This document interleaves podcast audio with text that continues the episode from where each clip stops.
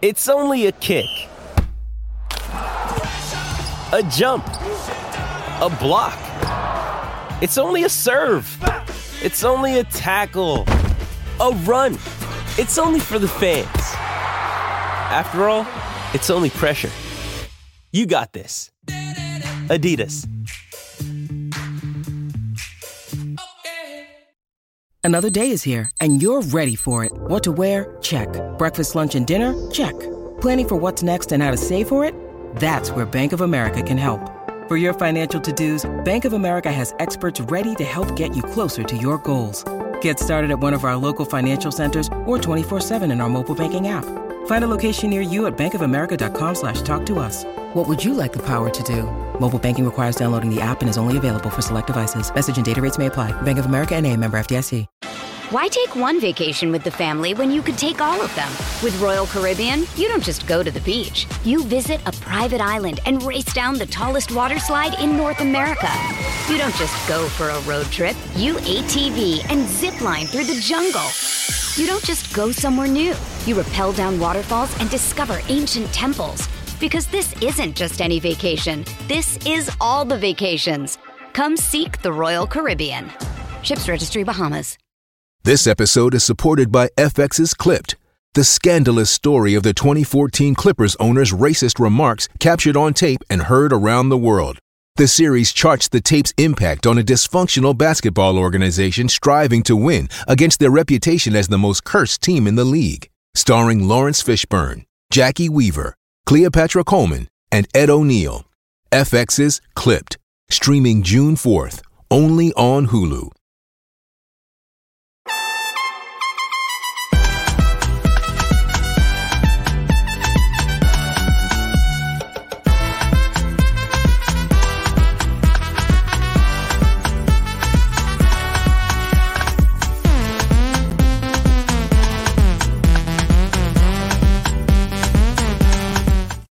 Fish Stripes Unfiltered, episode 11. The start of the NL East round table, beginning it off with the Philadelphia Phillies. But before we get with our special guest today, Isaac, my man, how are you?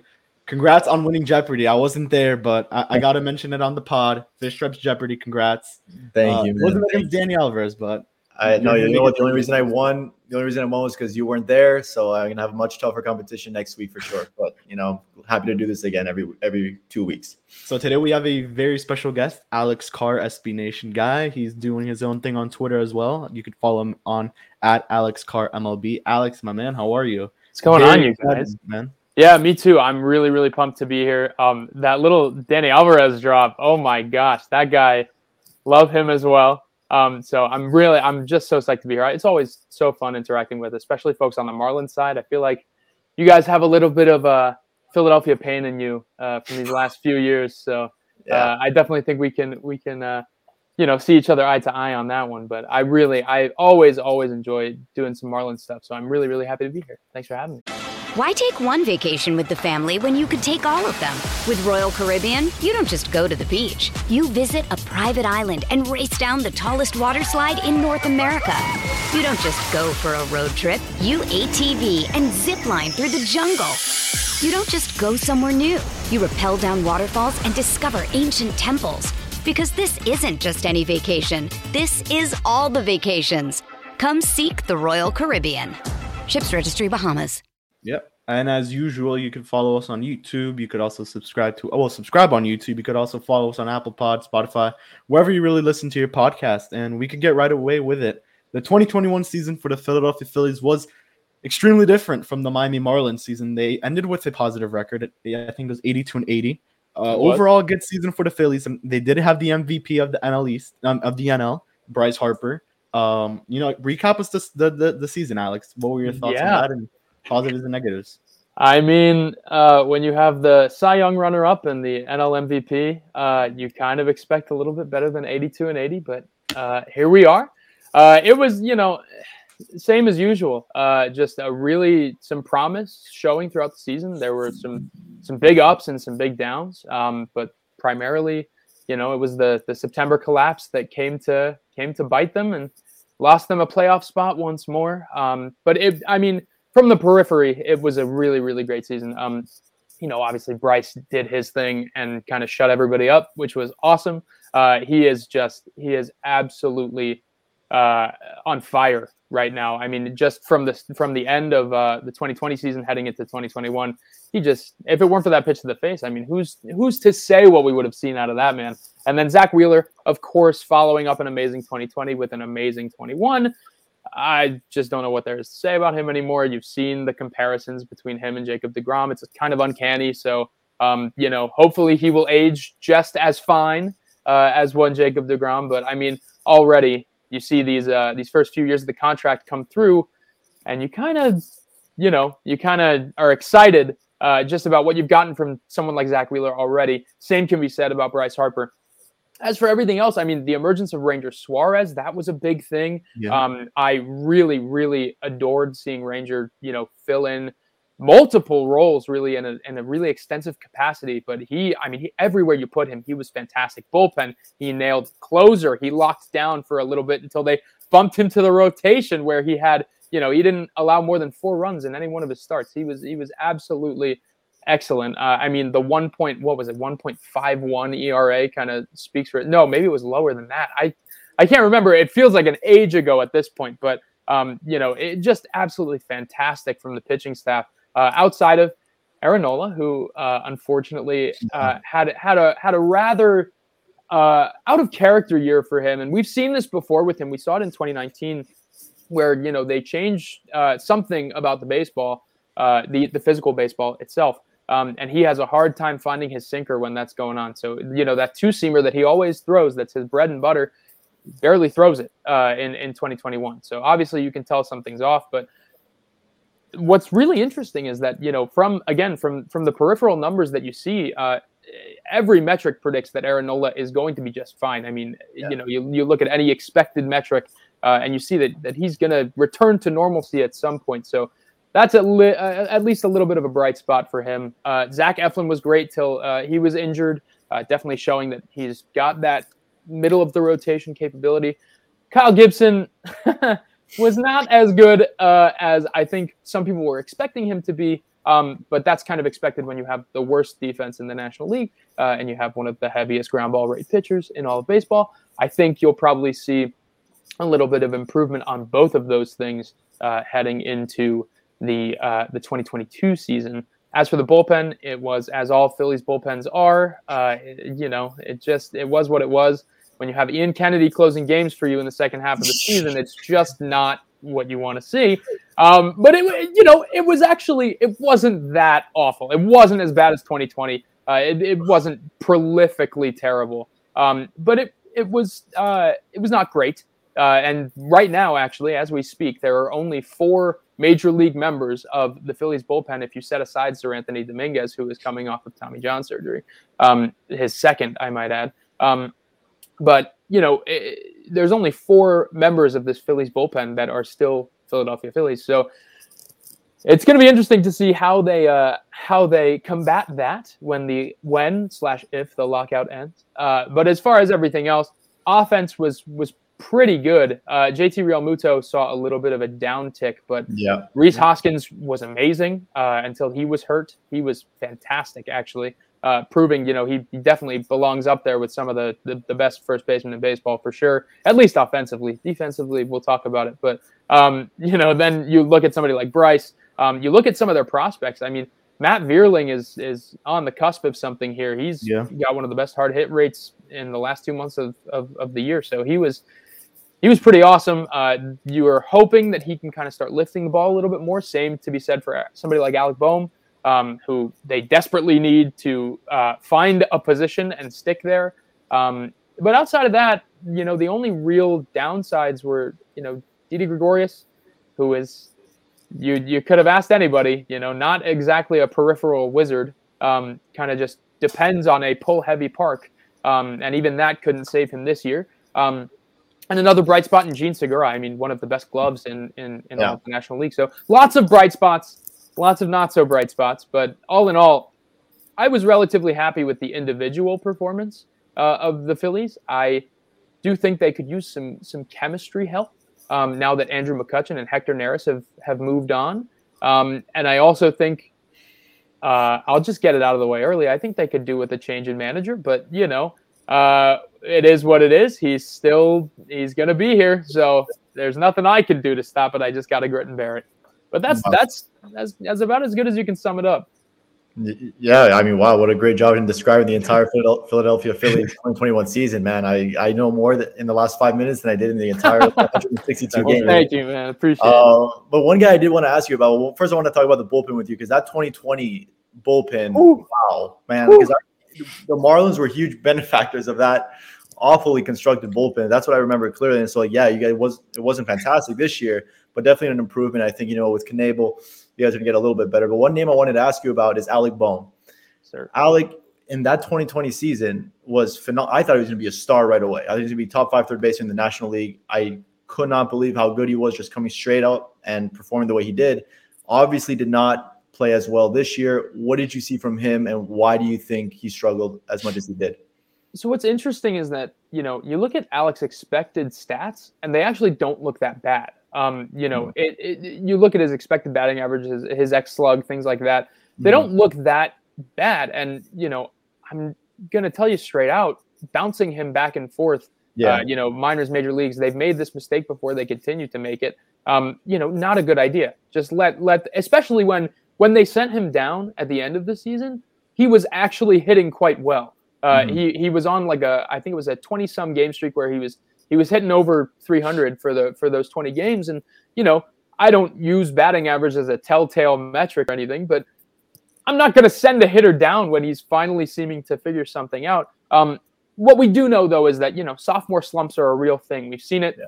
with guys like austin riley um, you know of the braves had a terrible terrible sophomore season came back this year i mean just absolutely oh my god wow they just pulled up. They pulled up the tweet. There it is. Uh, anyway, uh, you know, you see somebody, you, you see somebody like Austin Riley come back and have, you know, I'm not going to say it was a top 10 MVP campaign, but you know, he was in the discussion at the very least. Braves fans yeah. thought he should have been. I mean, and and he had a great season, an absolutely yeah. fantastic season. Got better defensively too. So I mean, you have to you kind of have to go through these things, these slumps, um, especially nowadays when adjusting to the major leagues is so much harder um, than it ever has been before. I mean, so many more guys are focusing on spin rate, spin efficiency, velocity. I mean, you it's really hard to be a major league baseball player these days. Um, so especially when you're Alec Bohm and you're somebody who uses an all fields approach. Uh, you know, there were in the start of the season, I I went to go see you know a lot of him in person uh, and at the start of the season, he was just hitting everything the other way, everything the other way, right into some fielder's glove. I was at the Cardinals game, uh, the Cardinals versus Phillies game. It was like the 12th game of the season, something like that. Tommy Edman made an incredible diving play to rob Alec Bohm of extra bases, and then made a standard, you know, but shifted play to rob him of another double. And and you know these are down the right field line, so he he knows how to hit in all directions. He just has to learn a little bit more of that that pull happy side of things where when he gets a pitch in his zone he's got to swat that. Like he has got to make something of that. Um, and same can be said for you know just lifting the baseball. He just has to learn to to not bash it on the ground so often. And matt vierling is also tied to that. Um, now matt vierling we've seen a lot less of but he impressed enough people last year that now you know baseball america prospectus um, MLB.com, I'm sure they have him among their top five, top 10 uh, prospects in the organization, which for somebody who was unranked prior to the season says a lot. Um, but, you know, he's always been a favorite of mine. I'm very excited that he's finally getting some recognition. Uh, he really hits baseballs hard. So I'm very excited for both of those guys this year, especially teaming up with Kevin Long, who, you know, obviously turned Kyle Schwarber into the monster that he became with the Washington Nationals. So that's very exciting. Yeah, I mean, you look at the season; it was a lot of ups and downs. And I mean, before we get into Isaac's question here, what were your thoughts on the Marlins season? I, we we've already covered this, but I want to see your side from a Phillies perspective. What were your thoughts on what you guys called at the time the bottom feeders? Uh, okay, you can't lump us all in there. You can't lump us all in there. I've never been in that camp. You can ask Eli. I nah, truly, I truly, truly, truly so I believe I'm one of those people who has the opinion that the Marlins are the team to be worried about in the NL East. I do I do believe that. And I'm not just saying that because this is a Fish Stripes podcast. I don't even believe like that. that. I know. So listen, there are very there are very few teams in Major League Baseball that have the pitching depth that the Miami Marlins do.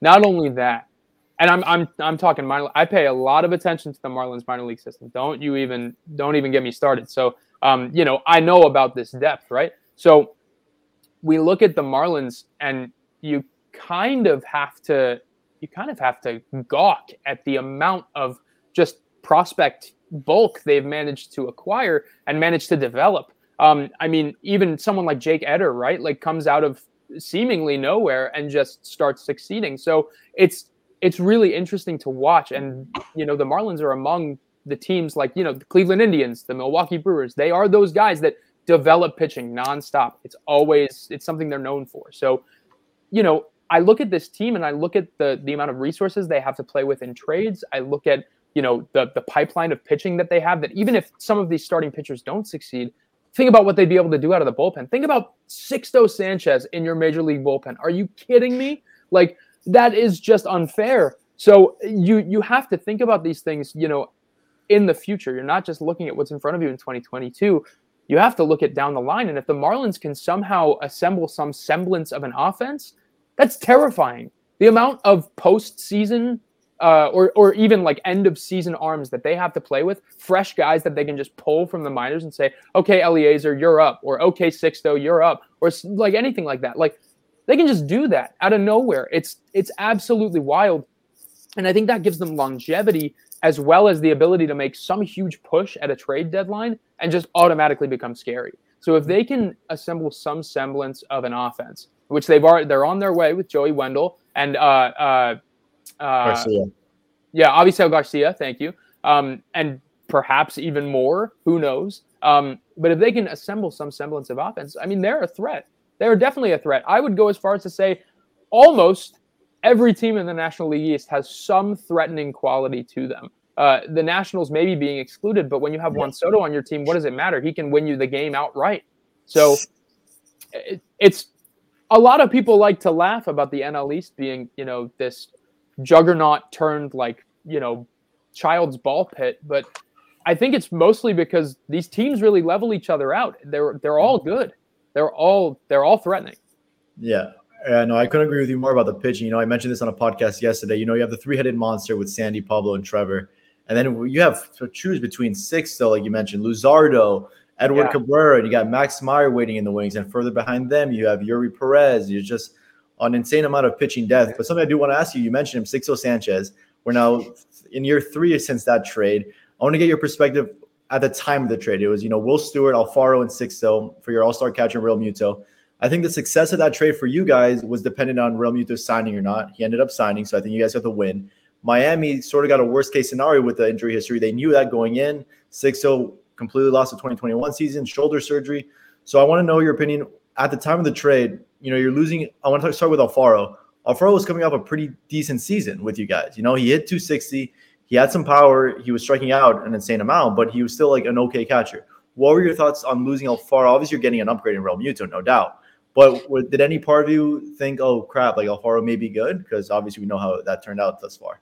Yeah, I love Jorge Alfaro. I was actually I was kind of hoping that after he was non-tendered, uh, the Phillies might look into him. Uh, instead, they went the, the trade route and they they went for uh, for Garrett Stubbs and Donny Sands, which I'm also happy about that. Um, but I mean, I really I loved Alfaro at the time. I mean, obviously when when somebody hits the ball that hard and Yeah. has the arm cannon that he does, um, you know, the only question then becomes his ability to really turn around the defense um, because that's what keeps him from being positionless. And unfortunately, I don't think that really came uh, came around, which which is kind of upsetting to me because I love Jorge. I mean, he is such a good dude, and he is He so much fun to watch play baseball. He's so funny. I mean, he's just he's a character. He really is. Um, so I, I really I loved watching him play, and I yeah, there it is. I, I really I honestly miss him. Um, but you know, he definitely was a risky uh, guy to take on, uh, and you could say the same about Will Stewart, a guy that was really liked from the wings, but wasn't exactly.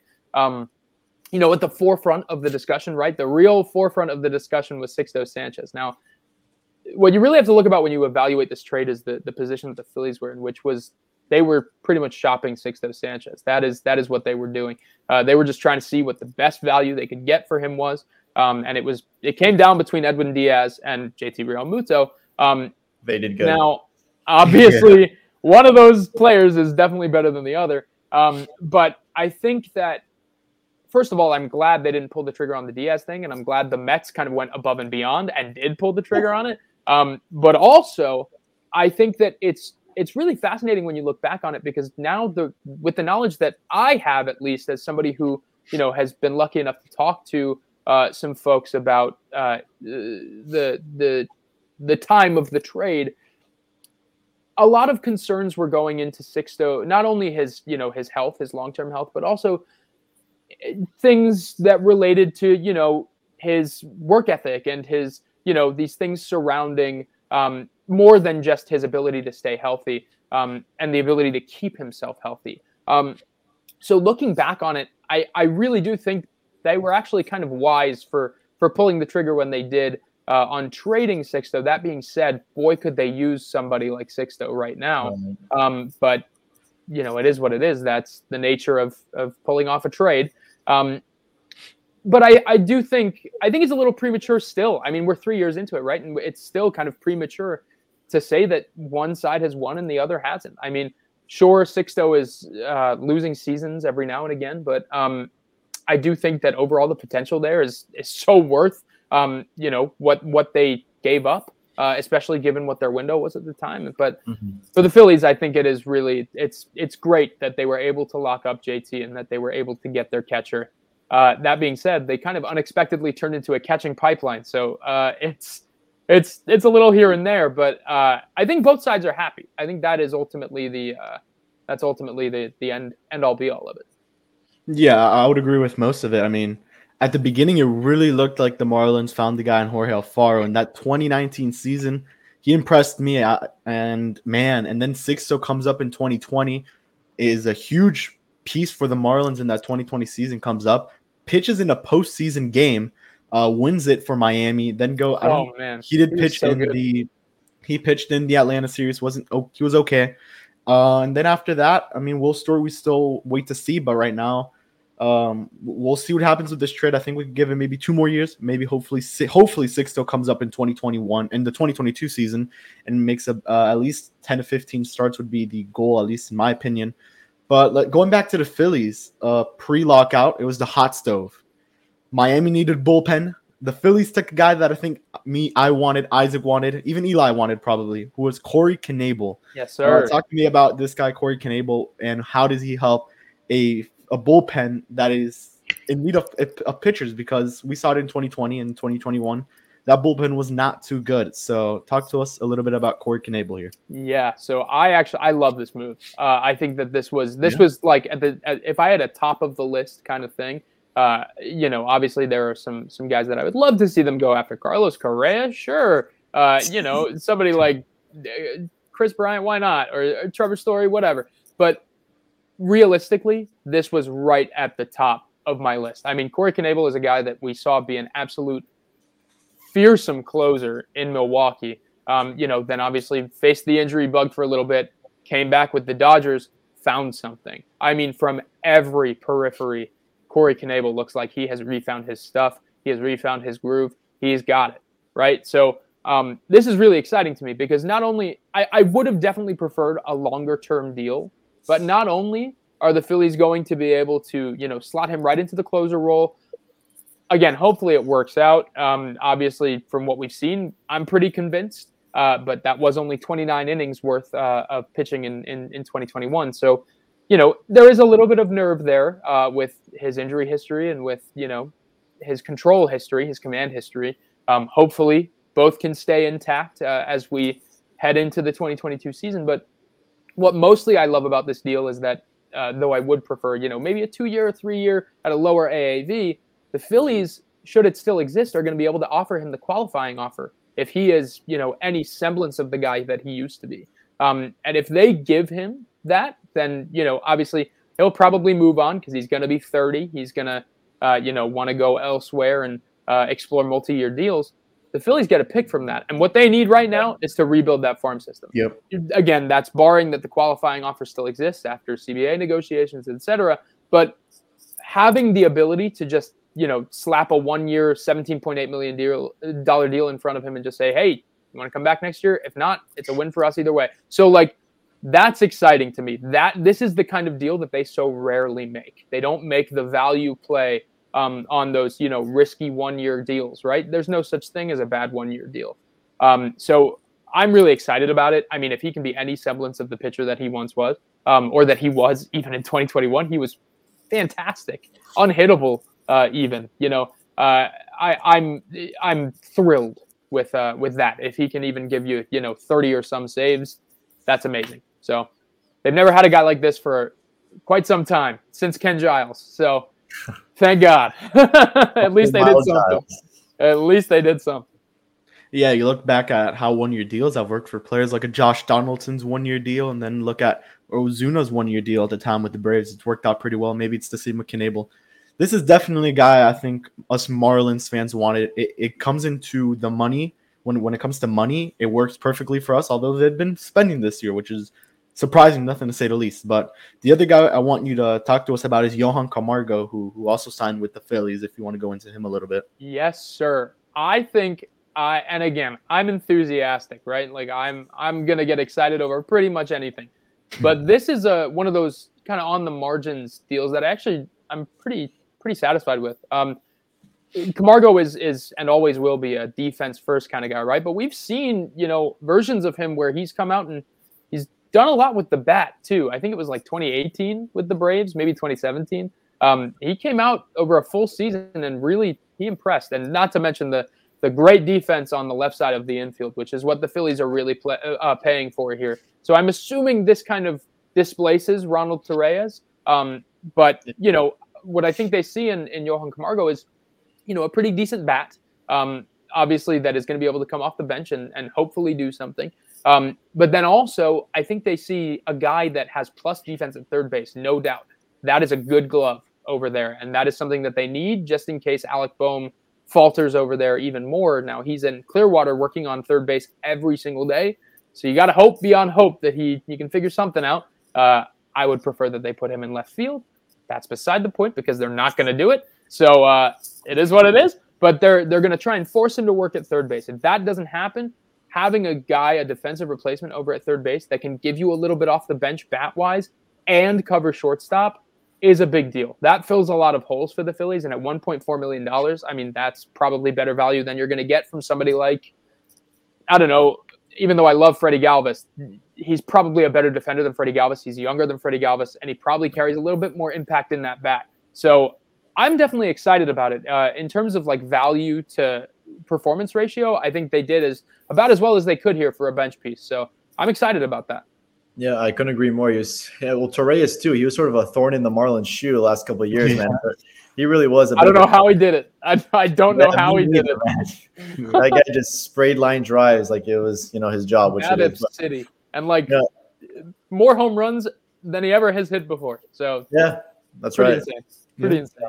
Well, the next thing I want to ask you about, like the main question is, you know, I've always been a believer that you know what Philadelphia, obviously their major league team is, you know, they're there, but the way I see it, the, a rebuild might be imminent with you guys. You know, the farm system is not where it needs to be. Obviously, you guys gave so much money to Realmuto to, to Harper, so that's probably the last thing uh, Dombrowski wants to do. But it just seems like they're going to have to, you know, replenish that system at some point. You guys went with Andrew Painter in 13th overall. I loved that pick. I I personally wanted Miami to go with him. I didn't know that Kahlil was going to be available, so I wanted Painter. I want your thoughts on one.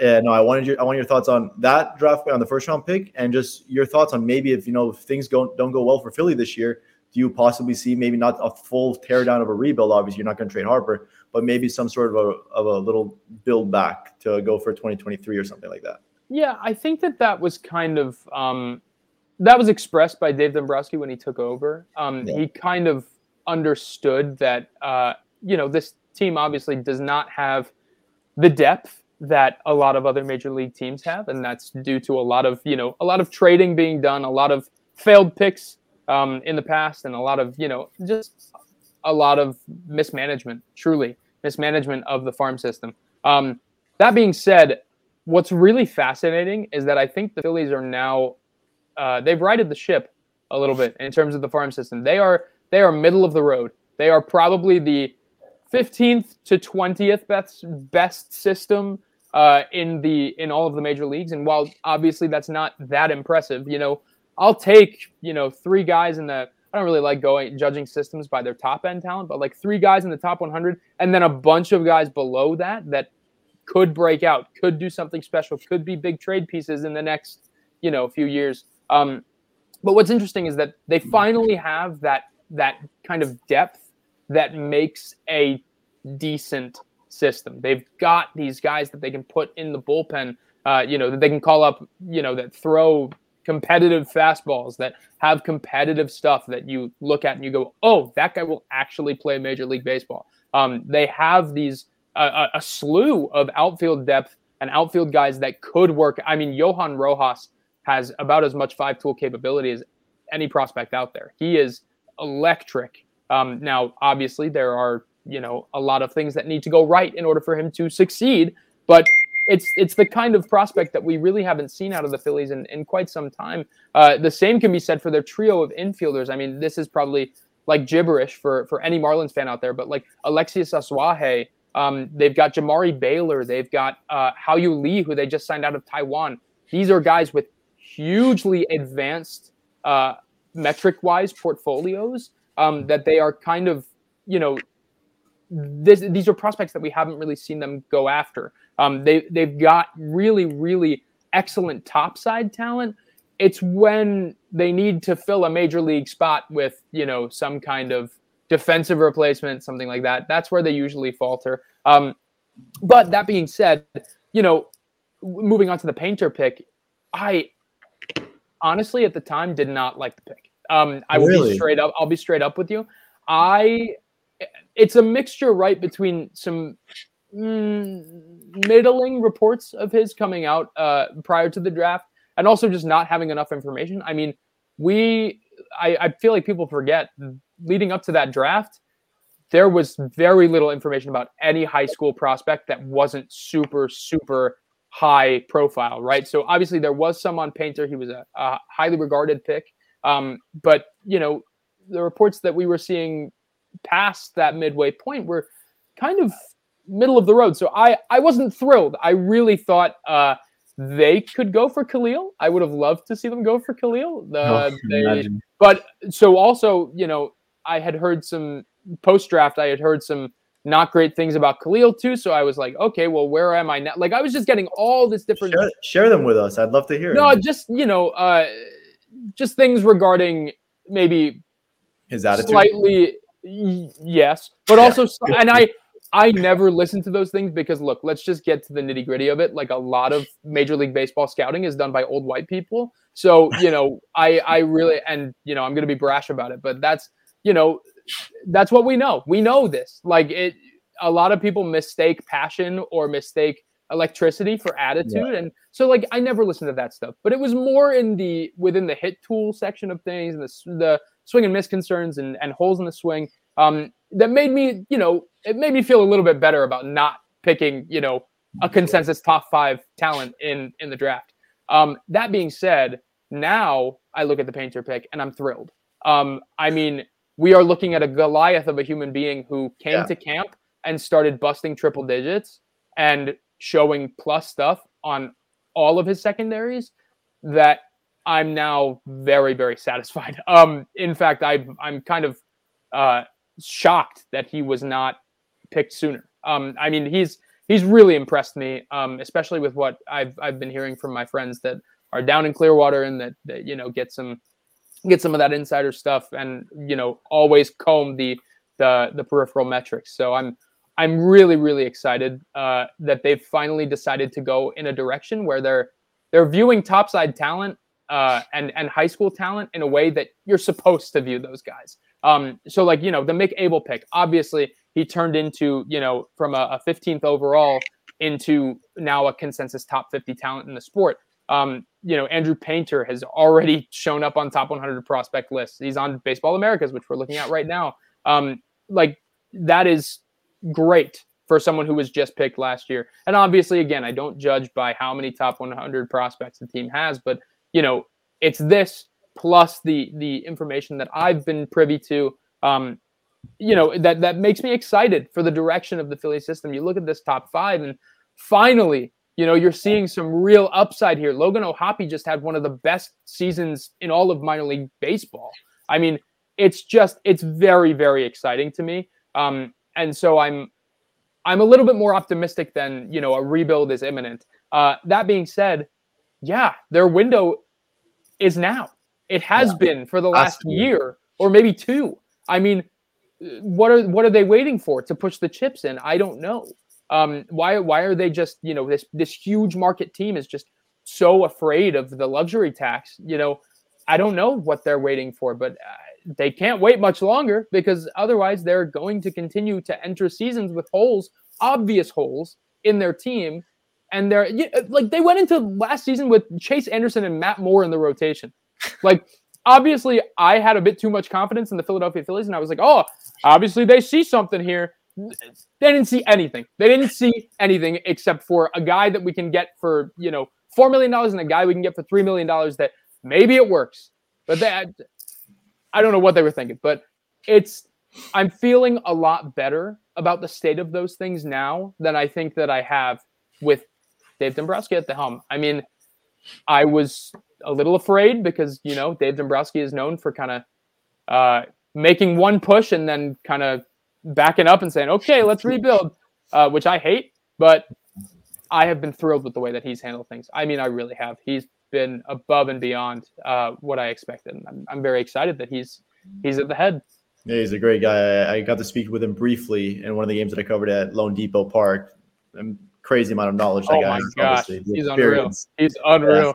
Jewelry isn't a gift you give just once. It's a way to remind your loved one of a beautiful moment every time they see it. Blue Nile can help you find the gift that says how you feel and says it beautifully with expert guidance and a wide assortment of jewelry of the highest quality at the best price. Go to BlueNile.com and experience the convenience of shopping Blue Nile, the original online jeweler since 1999. That's BlueNile.com to find the perfect jewelry gift for any occasion. BlueNile.com. Hey, it's Kaley Cuoco for Priceline. Ready to go to your happy place for a happy price? Well, why didn't you say so? Just download the Priceline app right now and save up to 60% on hotels. So, whether it's Cousin Kevin's Kazoo concert in Kansas City, go Kevin, or Becky's Bachelorette Bash in Bermuda, you never have to miss a trip ever again. So, download the Priceline app today. Your savings are waiting Go to your happy place for a happy price. Go to your happy price, Priceline. Yeah. Oh, one guy, one more guy I want to ask you about. I'm gonna tell you the player. I want you to tell me overrated or underrated or properly rated. This is Bryce Harper's homie, Bryson Stott. So the word underrated, but really not by much. I think that I think he's very properly rated. Um, okay. I don't think he has, you know, some plus plus hit tool. I don't think he has plus plus power. I don't think he's a plus plus defender. And he's 24. I, I do think he is a solid, solid player. I think that he's one of those guys. He's the kind of guy that they were missing, right? Like he's not going to play plus plus shortstop. He's not. I'm of the opinion that he's more of a second baseman long term. But what he is going to do is he's, he's going to hit for, and again, I, I hate using this term, but like a solid average because he is. That's what some people like to base their stuff on. What's really interesting, what's fascinating is I do think the eye is plus, and I think that that is going to determine where the rest of his tools project. I think of him very much as a Jonathan India type, um, and obviously Jonathan India just broke like every expectation that was ever set for him. I mean, he just won Rookie of the Year. He had a fantastic season. He played all over the place. I mean, he was fantastic, right? But when you compare his rookie of the year season to other rookie of the year seasons, you know, it was like it was good. You know, it was a it was a solid, solid season. Re- it was really good, but it was solid from from most aspects, right? Bryson Stott is a guy that I view like that. He's going to put up a really solid. He's got a good glove, especially if you're putting him at second base. He's going to put up a great on base percentage. He's a guy that eventually you could probably put at the top of your lineup. He's going to put up a really solid, like 270 plus average um, you know, give you 15 to 20 home runs. Um, but if you put him at the top of that lineup, he could score, you know, 80 to uh, maybe 90, 100 runs because he gets on base so often. Um, mm-hmm. So it's going to be really interesting to see how his eye translates to to the major leagues. But I mean, that eye this year was unbelievable. It's actually it's a trend that I'm actually starting to notice within the Philly system, which I'm kind of fascinated by because they have not been this way. Um, but a lot of their top prospects have developed really good eyes. Logan O'Hoppe walked more than he struck out in the Arizona Fall League. So did Bryson Stott. Um, I mean, Johan Rojas, Alexeis Azuaje, both cut down on their strikeout rates significantly. Um, I mean, we're talking about really, really uh, exciting development from the farm system. But Stott definitely underrated because he's sitting at the bottom of a lot of top 100 prospects Yeah. lists. He's in the 90s of a few. He will Yeah. be he will be a pretty good major leaguer, but he wa- he's not going to be like a consistent every year All Star, you know. But he's he's going to be a good major leaguer. He is. I love Bryson Stott. I was I was gonna ask you about him. Isaac took the guy I wanted to ask, but going quickly back to the um the Mar the Phillies, it, it, it kind of looks into the Marlins when you say pushing chips. Now's when the Marlins are starting to push them in a little bit more. You see the signing of Albie Garcia, the trade with Jacob Stallings, Joey Wendle, which was a, a good trade, but we, we, we have a, me Gave and Isaac have our opinion with it with with what we Give gave up. price, Yeah. But yeah, um, last thing I want to ask you, Jimmy Rollins. Uh, I think Isaac mentioned this. That he voted for Jimmy Rollins on the Hall of Fame ballot. Quickly, I don't actually have a ballot, by the way. I don't have a ballot. It was You just a mo- it was a mock ballot. It was a mock ballot. Right, No, well, yeah, well, yeah. Before, you get to, mock ballots. before well. you get to Jimmy Rollins, it's like do the obvious. Barry Bonds, Clemens. yeah, I was, I was gonna ask him that first before we before we got into any ballot because I don't think we've even mentioned this on Unfiltered about any No. ballot. No So- Hall of Fame talk. As you all know, David Ortiz is the lo- the only guy who got into the Hall of Fame. Horrible. First of all, congrats to David Ortiz, great guy, one of the best DHs of all time, maybe the best DH of all time. But Barry Bonds and Roger Clemens not getting in is what's horrible about this. It's the Hall of Fame, not the Hall. I could call it the Hall of Shame right now. That's what it feels Oh like. But I'll let you go first, Alex. What are your thoughts on, you know, the this? It's kind of pre- it's pretty bad overall. I don't know what else to say. it's hard for me because I am I'm a little wishy-washy on this. Um, I am a guy who very strongly believes in the character clause. I do, but I believe in the character clause to the degree where you, you know, if you are a genuinely bad person, not if you just don't want to talk to media, not if you just if you're a genuinely bad person, you don't belong in the Hall of Fame. If you are just rude to the media, like suck it up, BBWAA. Like uh, so what? I mean, these these are the two of the greatest players to ever do it. And steroids or not, Barry Bonds, especially, and Roger Clemens, both of them, steroids or not, these are guys that were absurd at baseball either way. Roger Clemens used it to elongate his career. Who cares? He was a Hall of Famer, a shoe in before that. Barry Bonds used it to, in the steroid era, to make an amazing player an unbeatable player. I mean, he legitimately before that he was a mix of of ex, like a little bit of pop, like pretty solid pop, great speed, great mm-hmm. defense, and you know having this insane eye that nobody could ever get anything past. Then he turned into the most prolific power hitter of all time, and that's when things started to get a little bit dicey. But either way, the guy was a Hall of Famer, a shoe in, a shoe in before the steroids. So I just don't I don't understand. And also we're we're we're missing the point. David Ortiz failed a steroid test. We are we we are we are missing this here. Like and uh, obviously it's not being missed. point. A lot of a lot of people know this. Um but you know, I just I can't I can't fathom why aside from he was mean to reporters uh Barry Bonds and Roger I can't fathom why Roger Clemens is not in the Hall of Fame, but I can even further not fathom why Barry Bonds is not in the Hall of Fame. I mean, how are you going to have a hall of the best players to ever exist and not put the best player to ever exist in that hall? Of course, no, I'm I'm totally with you. I think it was just like it really showed the inconsistencies, and like now it's just delegitimized in a myriad of different ways. Another guy I want to ask you, you said you know you are a proponent of keeping good guys in there, not just being mean to the BBWA writers. Manny Ramirez, not on your ballot, kind of an asshole. Thoughts? My only thought is I didn't vote for him because it's not his last year on the ballot. That is oh, He, that is needs it. to be in there eventually. That exactly. I completely agree. I mean, I even said this in the tweet that I tweeted the ballot out with. I would vote for Alex Rodriguez, Manny Ramirez. Um, if it weren't his last year on the ballot, I would have voted for Sammy Sosa down the down the way. He was just he was a cut. I mean, I could I could not afford to cut anybody I else. have voted Sammy Um, Sosa. I'd I'd vote for Gary Sheffield down the line. Um, but the one person, you know, I I would not vote for is Curt Schilling. Not only did he come out and say, you know, hey, I uh, and you know, as a Phillies fan, obviously you would think, oh, you want to vote the Phillies in?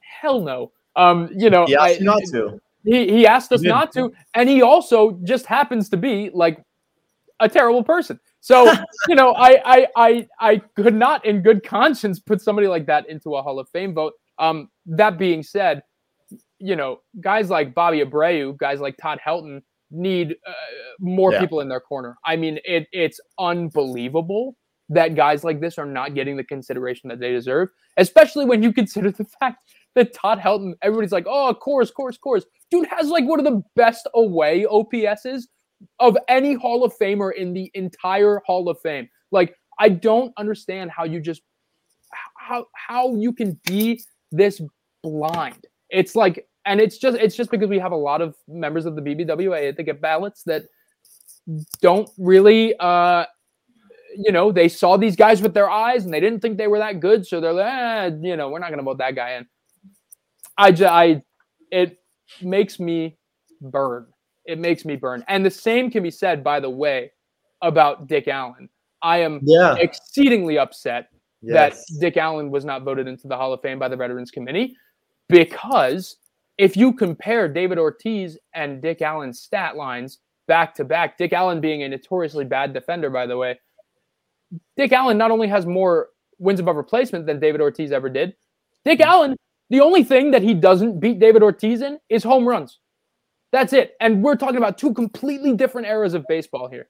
So, I mean, it's just it's a joke at this point. You're right. It's the Hall of Shame. It it is an absolute joke at this point. I don't I don't understand why this is allowed to happen and why we have to just wait for 10 years down the line for the or it's not even 10 years, it's more than that. For the Veterans Committee to decide, oh yeah, yeah, I guess this guy deserves to be in. And it, Yeah. and that's a that's a pool of veterans, people that, you know, are probably at the same mindset of all of these baseball writers right now. So it's it's very unfortunate. It's very unfortunate. uh, before we start comparing Marlins and Phillies here, uh, I think our ballots are exactly the same. The only difference is I, I put Gary instead of Todd Helton.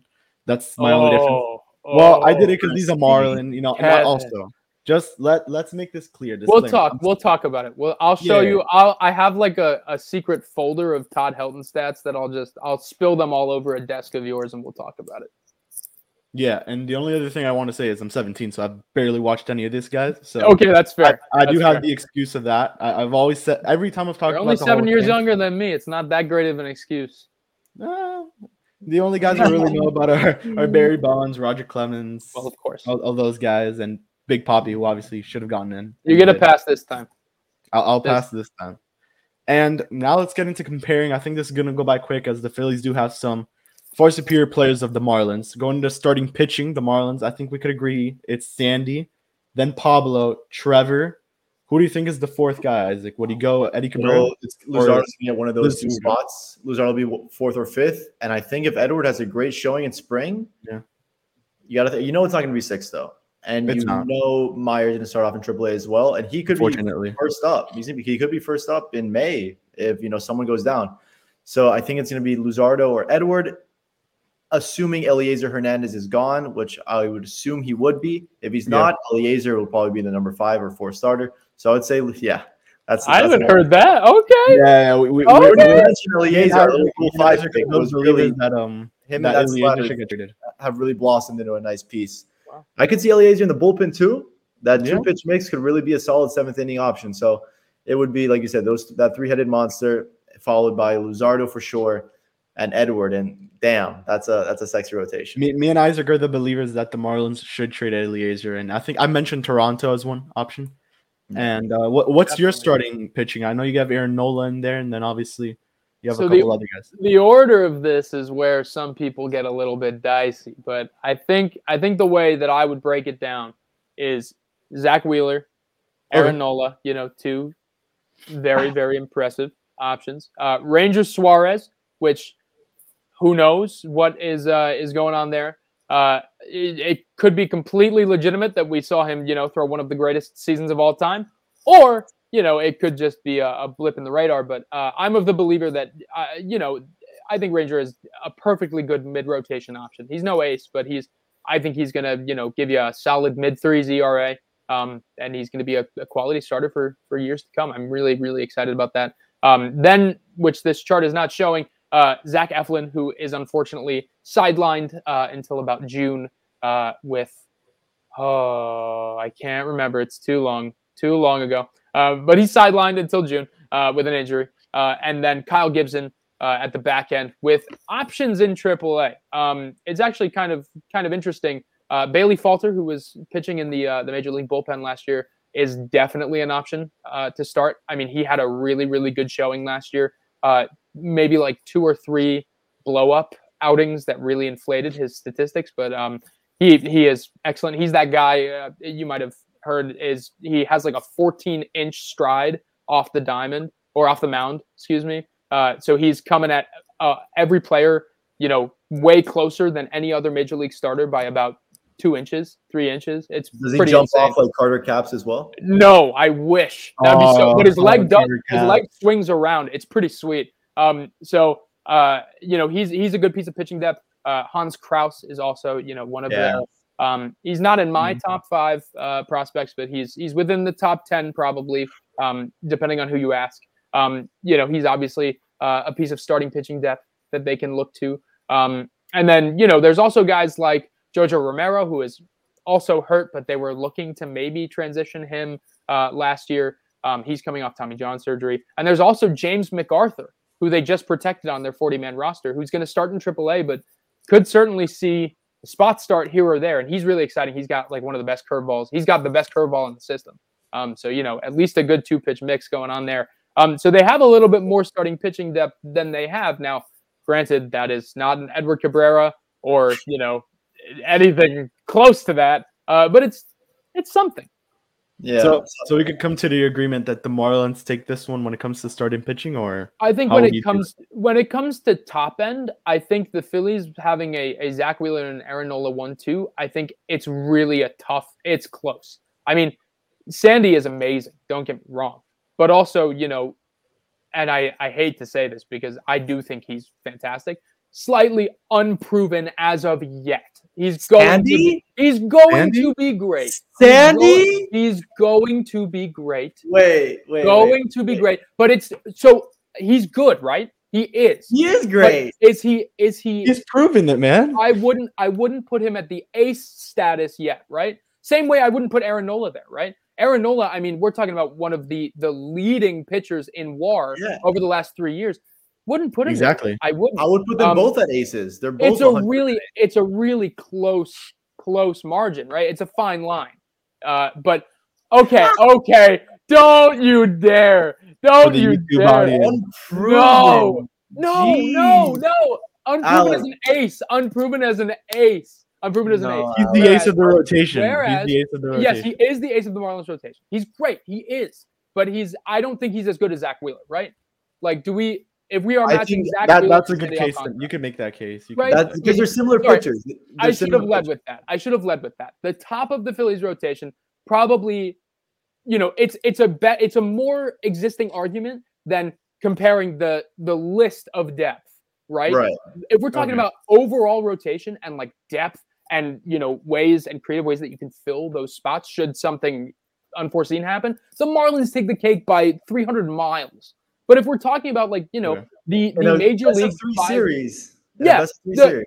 right. So it depends, right, on what you're going to get out of Ranger Suarez in that situation. I mean, Pablo Lopez and Sandy Alcantara versus Zack Wheeler and Aaron Nola. It's hard to say. But it if is. we're talking about the overall the overall rotations, the Marlins definitely take it. Yeah, for sure. That's where okay. I'll that's where I'll put that one. And now we're gonna move on to the bullpen. I can't believe I'm being taken out of context. I'm gonna label this one as Sandy Alcantara. Unproven? Question mark. No, don't. I, I think that's don't. a good title. I don't need through 197 in my, in innings in 2019, bro. I don't need it. I don't need it.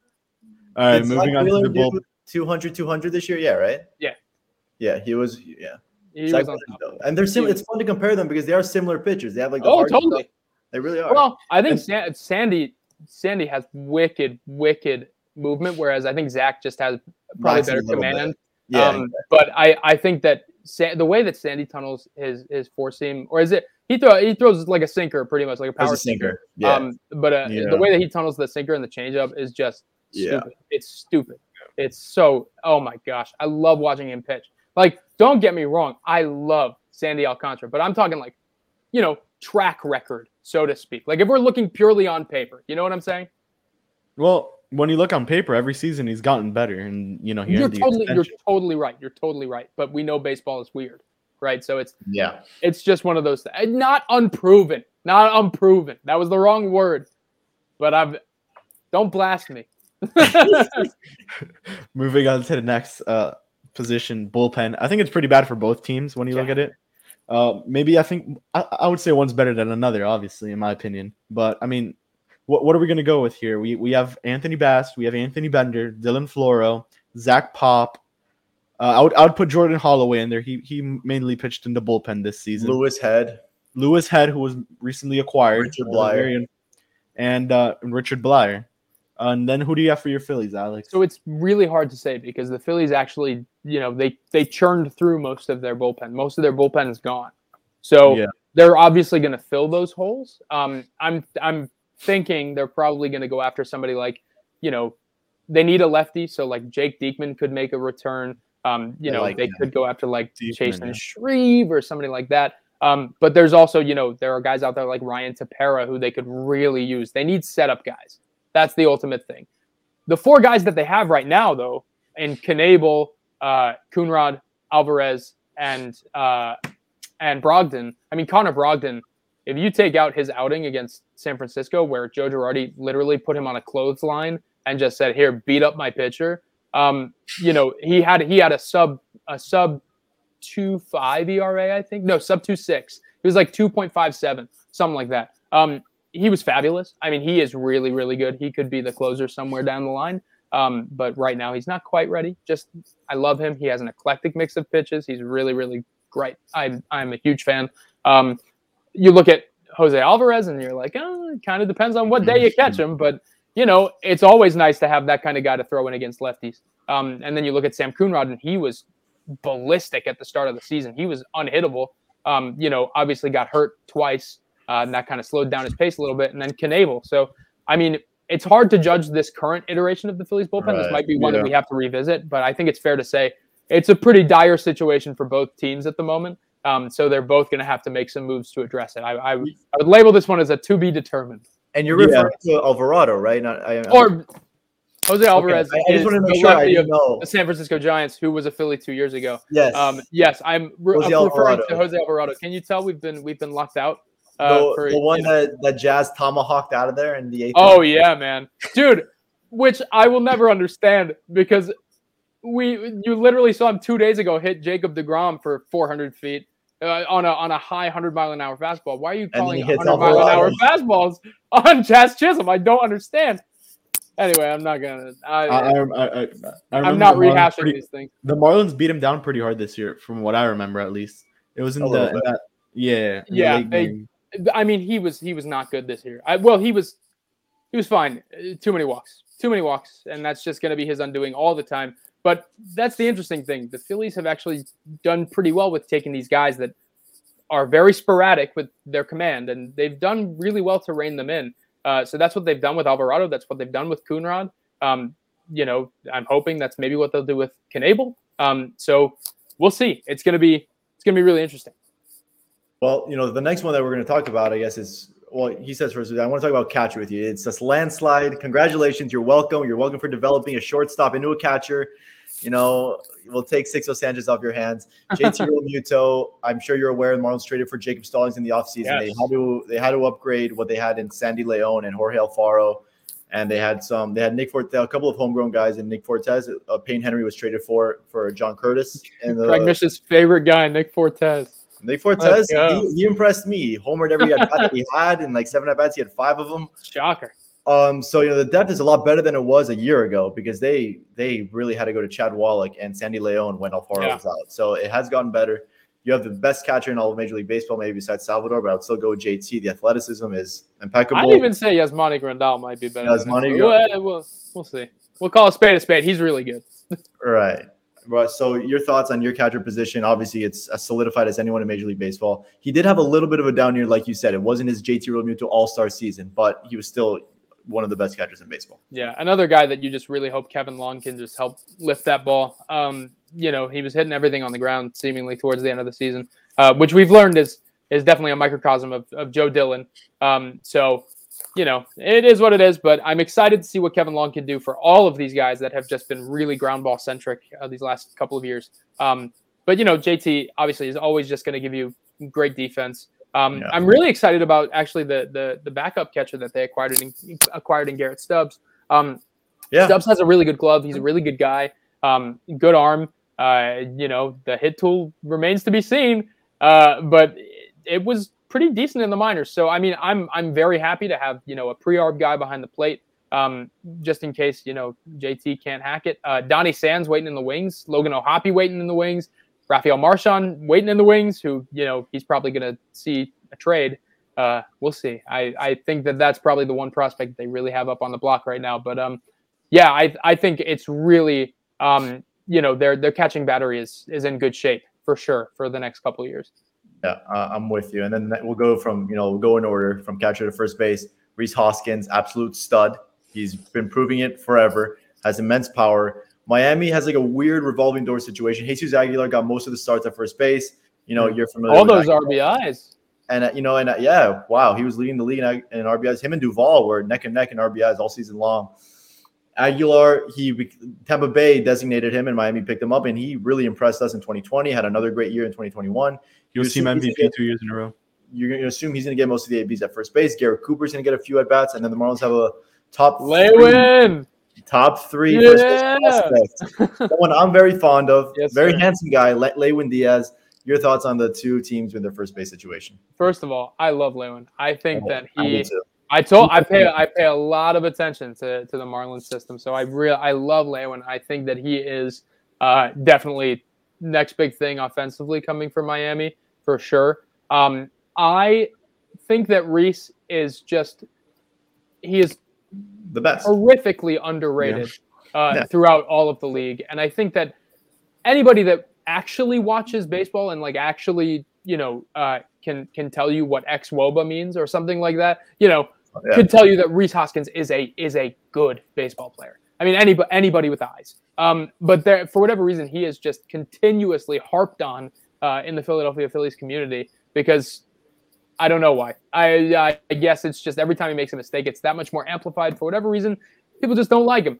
I love him. He is, uh, as my good friend Baseball would call, uh, the number one Phillies boy. He is. He is just. He's a good dude. He is a fantastic, fantastic uh, leader for the team, and he also is just a fantastic baseball player. Um, so I, I, I would definitely give the Phillies the edge on this one, uh, just because Rhys has yet to show everybody what he can actually do. Um, but man, when he when he is able to get hot and stay healthy, I mean, he's less hot and cold now than he is get hot and then get hurt. Um, so I really can't wait for for the one year where he really just he gets to stay healthy the whole year and just absolutely mashes. Um, because it's coming, it's coming. Yeah, when you look at it, I mean, I don't know what if if Isaac what you what you would say, but at the moment, I think we both agree that Lewin would be the starter, and then we see how DH would work out for Cooper and uh and Aggie, or we have Aggie starting. And Well, then no, I think I think opening day Aggie's gonna be there, assuming he's on the ball on the Wow. roster. He- No, yeah, wow. you know he he played well. I liked what I saw from Lewin. It was a hell of a lot better than what he showed in 2020 at the big league level. He, he really struggled. I He did well in AAA too, right? He demolished. Yeah. Good, He, he yeah. hit Yeah. pretty well for AAA. Jesus Sanchez, the, like them. Oh like, my, I love Jesus Sanchez too, but we'll get there. he's my favorite. Yeah, we'll get into oh him. Oh my god. But Yeah. Lewin, I think either they're going to start him off at AAA, or maybe if he is on the roster, maybe he is the opening day first baseman with Aguilar at DH. It's that's something that you have to figure out. I know Eli's a proponent of trading one of them. I think something's going to happen where it's going to behoove the Miami Marlins to have all three of them on in spring training. So we're going to have to see where that goes. And, and not even and not just that. Aggie Aggie and Lewin are pretty injury not Aggie and Cooper are injury prone. We've Yeah. seen it. Cooper got injured in, in Philadelphia coincidentally in that game. Uh, Aggie got injured as well at some point throughout the season, so they had to roll with Lewin. When and then you look, Miami tried to offer Aggie an extension to stay with Miami, and it was not a good one. He declined. So it, it- you kind of start noticing that they're trying to keep all these these three first basemen. but they're all injury prone. So I think that's that's something to keep in mind. I personally think they're gonna go late one opening day. They need to play the young guy. Wow. And they'll go and then they'll use Aggie and and, get, and Garrett Cooper on the DH. Most likely we'll be getting that in the National League, which is a huge plus for us because we've They have to find Garrett a Cooper- way. They got to get Garrett Cooper some starting time. and not He's- well, we saw in 2020 how Garrett Cooper played in DH, so that's So pretty much the only reason why I say Cooper DH.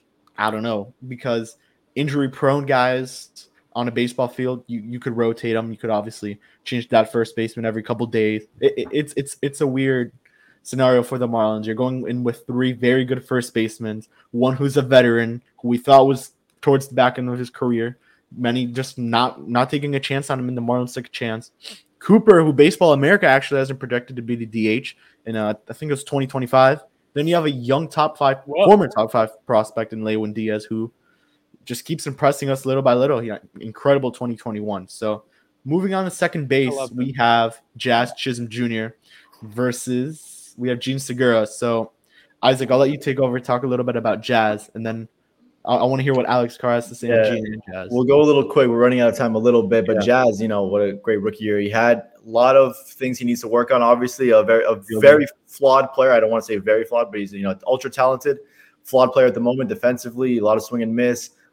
Um, but he's a guy who I'm going to be very excited to see in his sophomore season. I expect, a, I don't expect a slump from him. I expect a little bit of a better season. I expect Trevor Rogers maybe to have a little bit of a slump.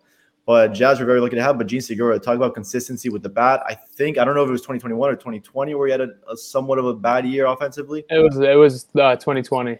Well, it wasn't bad. It just was not. It wasn't you know, Jean Segura esque, but you know, with the glove, you got to give the edge to to Philadelphia. I think here, just at, based on the player that Jazz is now, based on the player that Jean Segura is now, I think I got to give Philadelphia the edge here. I mean, it's what Jean turned into after he moved off the shortstop was just. I Yeah. mean, it was insane. Um, he is. He's got great range. Uh, he's got a. He's got such a good arm, and it's crazy. It looks like he's not even trying when he's throwing the baseball, but he has so much time because he just has such a powerful arm. He has time to execute the throw. It's it's fantastic. Um, he has really developed into a Gold Glove worthy second baseman, which is very exciting, uh, especially when you have the worst infield defense in baseball. Um, but uh, I do think that the the the bat has also started to improve in terms of impact. He's less a, a slap singles hitter now and more of a, an impact extra base hitter. Um, you know, he's not some prolific power guy, but uh, you know, he's starting to hit the double digits in home runs and and definitely hitting more extra base hits than not.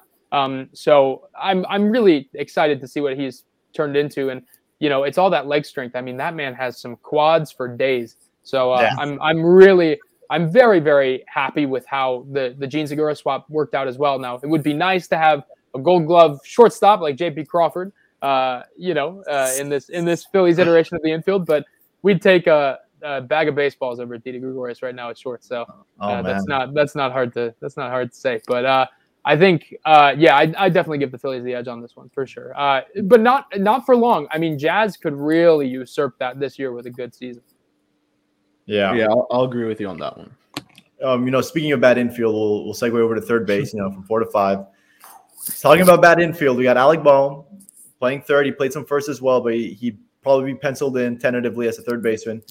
And then you have a really interesting case in Brian Anderson. Love Brian Anderson. 2018, 2019 looked like a future All Star. Injuries have derailed him a little bit. Had a tough year in 2020. Had a tough year again in 2021. Ended the season with uh, shoulder surgery again as well, just like Six. Sixto. Both of them at their peak, they can both be phenomenal ball players. So I'm going to really give this one up to you, Alex. I, I don't know where to go. If Alec Bohm is the 2020 version of himself, obviously it's him. If He takes it over. Brian Anderson is the 2019 version of himself, it's him. So your call. I was really hoping the Marlins would non-tender Brian Anderson uh, so No. that the Phillies could make a play.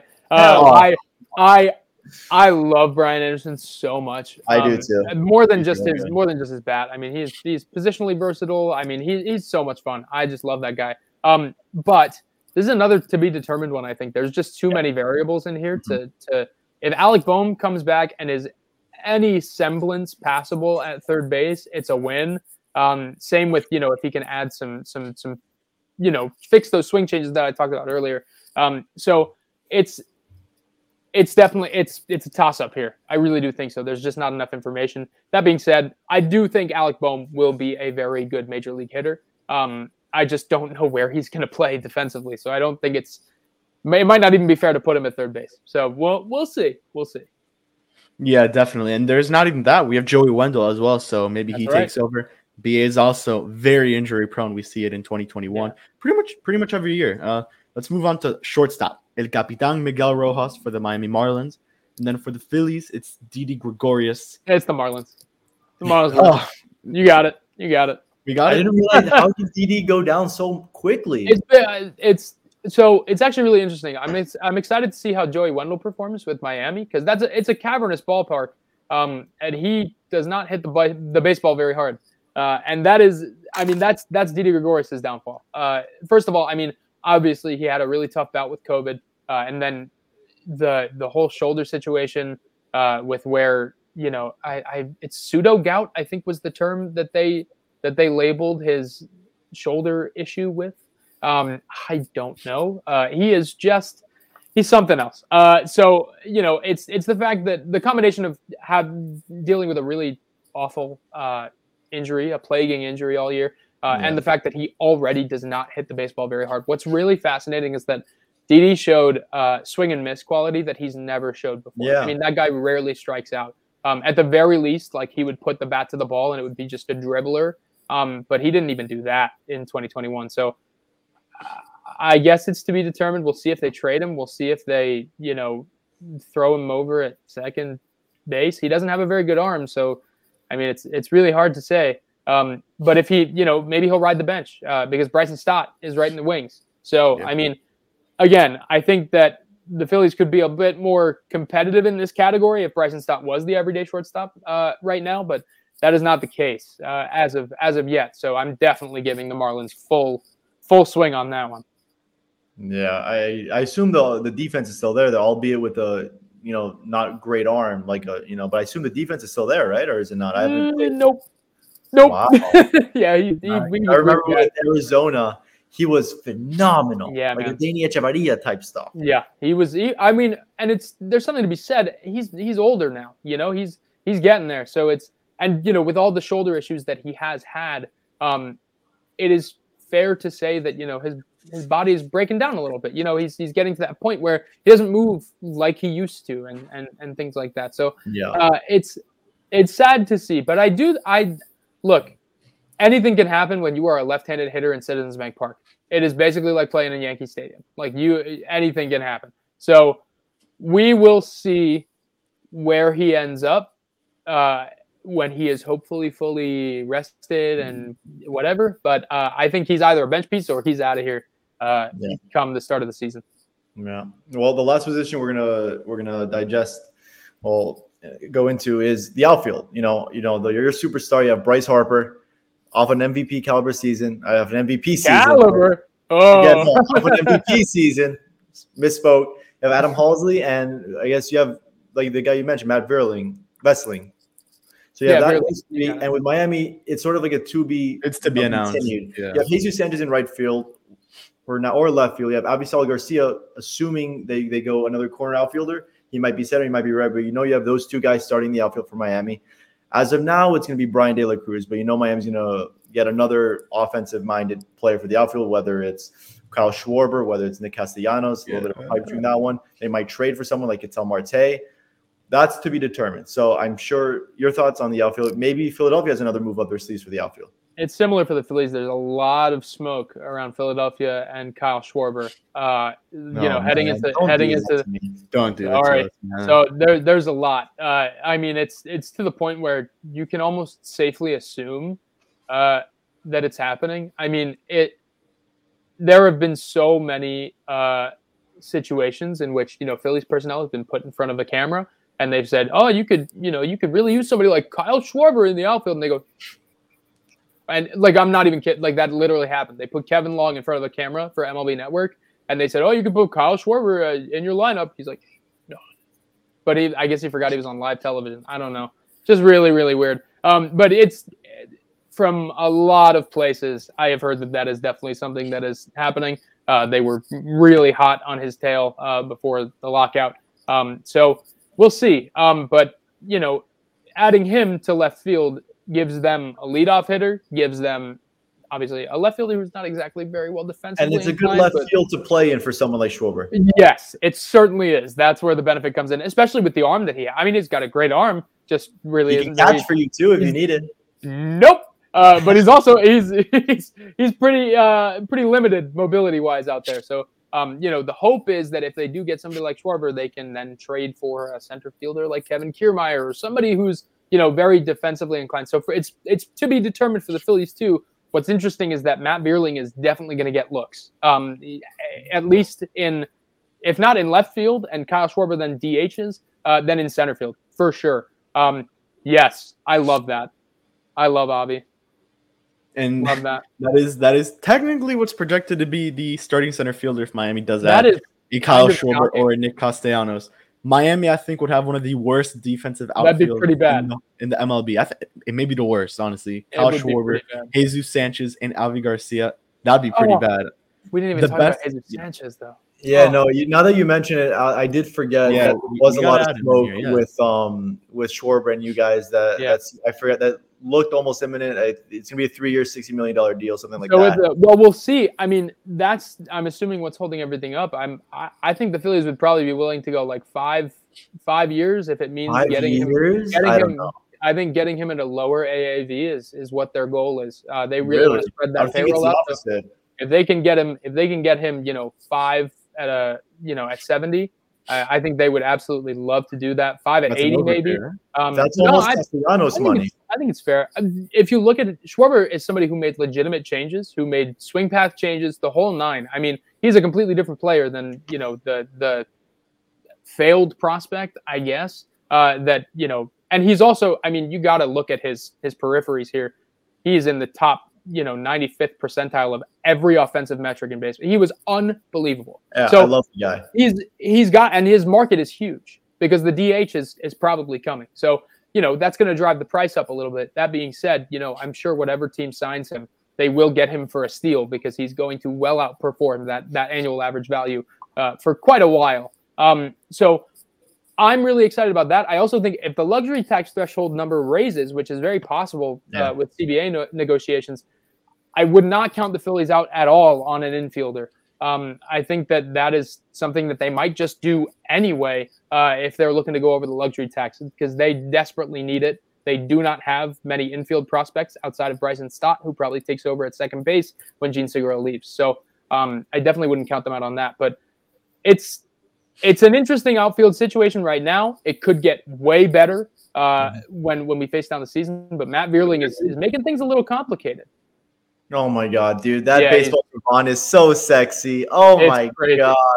He's uh Jeez, and I mean him what you really what you really have to look at turn your turn your uh, turn your attention to the right side of the screen where you see that spray Look at that. Imagine that. I see at least like six uh six bits in there that uh were not home runs in in uh with the Nationals that that are probably home runs in Citizens Bank Park. So Yeah, especially the one in left field right there. That's 100% a home run. Yep. Yeah, I mean, Wow. there's oh yeah, there's there's three in left, there's four in left field, and there's three, maybe four in right field. And right center. pretty- oh man. You know what? pretty- Call, call Dave for me. Tell him to stay away from. Uh, Look. tell Dave he's got he's got Bryce Harper. Let me get let's get That'll be that would be very very fun uh, if they manage to get Kyle Schwarber at the leadoff position. I mean, that is. I don't that- need I don't need my fun. ace Sandy pitching to Schwarber anymore. But And his, I mean, his OBP. What was his OBP? Three Yeah, three seventy four. yeah, I mean, bro, come on now. base, man. Come on He- now. his- That would be yeah, crazy. nine twenty. Anobi has over nine hundred. That much over nine hundred. And he's, only, he's only 29 years old. That's the thing that I feel like a lot of people are just overlooking. Like, it's not like he's some old dude on the verge of. He's just entering that like prime prime, like that. You know, where where that power is really going to start showing. So, um, Dude, I don't know. I'm I'm excited. I'm I'm I'm excited if that happens. Too. I think that uh, I think that also if they what they really need, they need two bats. That's what they really need. Um, so whether that happens, you know, in the outfield with a with a left fielder, and then maybe you know somebody who splits time, you know, DH and platooning around some some position, uh, that's something they definitely need. Um, but you know, two bats, they need to fill a, a pretty much a whole bullpen. Um, like four four arms of it. And don't get me wrong, they have guys in in the minors that they can put in there, but they only have four of the major leaguers that they had last year. Uh, you know, in their system in in 2022. That's pretty crazy. Um, and then they definitely they could use a starting pitcher to fill in for Zach Eflin, but the starting rotation is pretty much the most complete part of the team. Uh, so that's you know saying something, I guess. Yeah. And that's exactly where we end it. I mean, when you look at it, the Marlins and Phillies, a lot of comparisons we could go to. There is a lot to compare. The starting pitching, as you said, most complete part for the Phillies definitely is for the Marlins, I would say. Yeah. Now there's a lot of differences. The minor league systems are a lot different. Out infield looks different, as you mentioned. Jean Segura better than Jazz, which at, at the moment, yes. So yeah. Uh, any last words, Alex, that you may have for the for the people watching? Just thank you for having me. Uh, if you guys want to, uh, I know I like to do some watch alongs on Twitch TV sometimes. So Go if y'all want to, y'all want to come through and, and watch a Marlins Phillies game with me, uh, you can do that. I'm I'm on Twitch at uh, Take a Balk. Uh, no spaces, no underscores, anything. Just take a balk. Um, that's the that's something I'm putting a lot of energy into right now. Um, I'm really loving streaming on Twitch, and I haven't been able to do it over the last few months. So um, I'm really really excited to get that going because my life is finally kind of ah relaxed a little bit. So i'm you know all the all the scary covid things that were presented to me a few months ago are finally fading away. So it's it's really really awesome. So uh come through sometime check it out. It's a great time. And you can find me on twitter at alexcarmlb. Thank you guys for having me. I i love i always love talking about the marlins. I love talking you know, to anybody that's affiliated with fish stripes and you know even beyond. I i love craig mish. I love danny alvarez. I love i love all you guys. So it's really this is a pleasure for me. I really I I love it. So thank you for having me. Yeah, Alex, um, Isaac. Any last words you may have for for the people? very, very big thank you for to you, Alex, for coming on. Yeah, we really appreciate Thank the time and Got like, you. wow, my my knowledge of the Phillies has just expanded an immense amount. We appreciate the time. You really gave us the best, you know, interview you could have ever we could have ever asked for. So we really appreciate the time. We appreciate the kind words, and hey, we'll do this again sometime for sure. Thank you guys. We- Can't we wait. definitely have to. Yeah. Yep. From uh, Alex, Isaac, Eli, and the producer, uh, and myself, Kevin Barral. We'll see you guys on the next one. Fish Stripes Live, Tuesday, Jeopardy edition, 7 p.m. Eastern Time. See you guys there and go fish. We got to end it off right.